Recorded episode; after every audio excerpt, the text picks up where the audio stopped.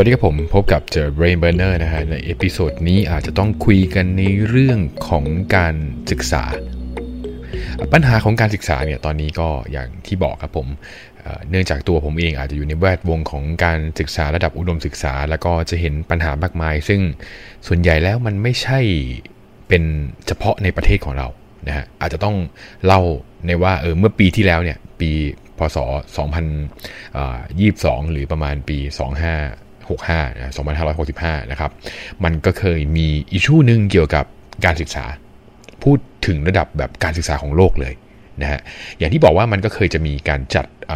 องค์การสหประชาชาติจัดการประชุม Transforming Education Summit ขึ้นมาที่นิวยอร์กนะฮะ ก็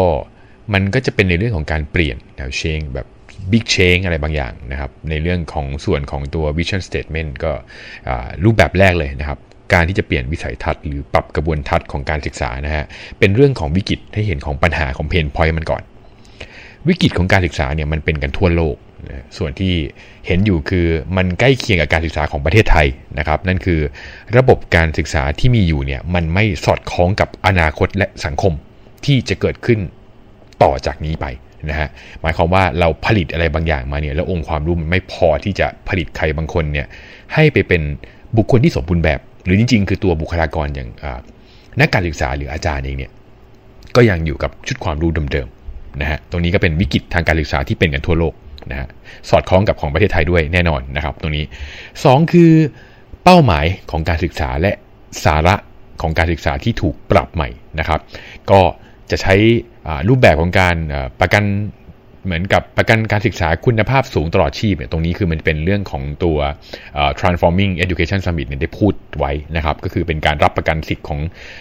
ประชาชนทั่วไปนะครับ หรือบุคคลทั่วไปเนี่ยได้รับการศึกษาระดับสูงตลอดชีพนะฮะและก็อีกเรื่องหนึ่งน่าจะเป็นเรื่องของการศึกษาจะต้องเป็นบริการสาธารณะที่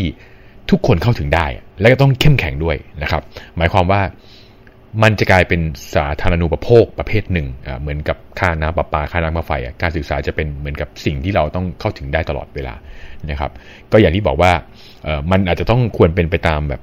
จุดที่มันกระจายไปถึง อย่างที่บอกว่าของต่างประเทศที่นิวยอร์กเนี่ย การศึกษามันควรจะกระจายไประดับชุมชนนะฮะ ระดับของครอบครัว ระดับของทุกขีดจำกัดที่มีอยู่ในเขตเนี่ยจะต้องได้รับการศึกษาอย่างทั่วถึง นะฮะตรงนี้ แล้วก็มันมีการเปลี่ยนนะครับ เปลี่ยนให้มันตอบสนองสังคมในอนาคต โลกในอนาคตเนี่ย โดยมีการเปลี่ยนกระบวนการใหม่นะฮะ โดยสิ่งที่จะมีการเปลี่ยนนะครับ ถ้าจับประเด็นได้ประมาณ 4 ประเด็นหลักเลย ก็คือ 1. learn to learn ครับผม learn to learn คือต้องเรียนรู้ที่จะเรียนรู้เป็นอะเออประมาณนี้นะฮะ ก็คือให้มันเป็นไปตามทักษะในศตวรรษที่21 นะคำพูดนี้ก็จะบ่อยมากเลยเนาะศตวรรษที่ 21ศตวรรษที่ 21เนี่ยจริง ๆ คืออ่าใช่ครับก็คือมันเป็นโลกในอนาคตนะแล้วคนในยุคหนึ่งก็จะเป็นคนที่เปลี่ยนผ่านยุคหนึ่งไป แต่เด็กๆที่เข้ามาในระบบการศึกษาเนี่ยจะต้องสามารถที่จะเรียนรู้ที่จะสามารถเรียนรู้ต่อไปได้ในอนาคต เพราะความรู้มันไม่หยุดนิ่งนะครับสองครับผมให้ผู้อื่นนะครับก็คือ learn to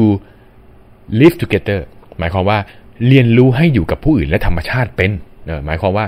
อยู่กับโลกให้เป็นเเรียนแบบเหมือนเรียนรู้ด้วยกันแหละนะครับ แล้วก็อยู่ที่อยู่กับผู้อื่นได้เป็นนะครับ เป็นเป็นประชากรโลกอะใช้คำนี้แล้วกันนะครับ ก็คือเป็นการยอมรับและเคารพความแตกต่างที่หลากหลายนะฮะแล้วก็มีส่วนร่วมในการพัฒนาที่ยั่งยืนไอ้คำว่าส่วนร่วมเนี่ยที่เป็นเรื่องที่ต้องถกเถียงกันนะครับ เนื่องจากตัวสถาบันการศึกษาเองก็ยังมองว่าตัวเองไม่เก่ง ก็ต้องการข้างนอก ที่เข้ามาช่วยองค์กรข้างนอก หรือตัวคนเก่งๆเข้ามาช่วย แต่คนเก่งๆข้างนอกกลับต้องการ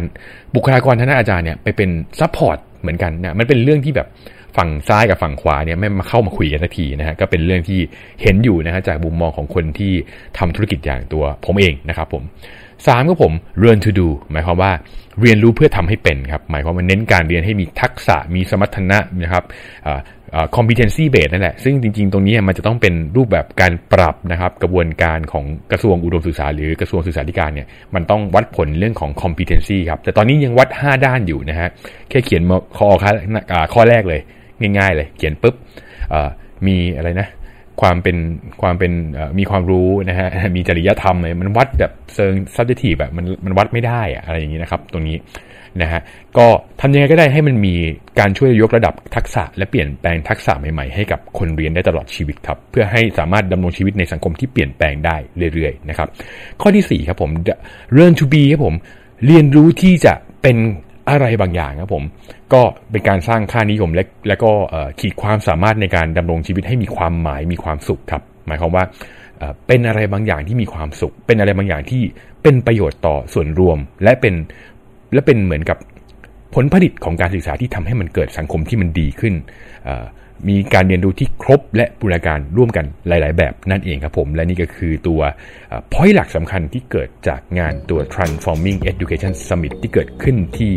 นครนิวยอร์กและก็เป็นการเปลี่ยนกระบวนการศึกษาของทั่วโลกครับ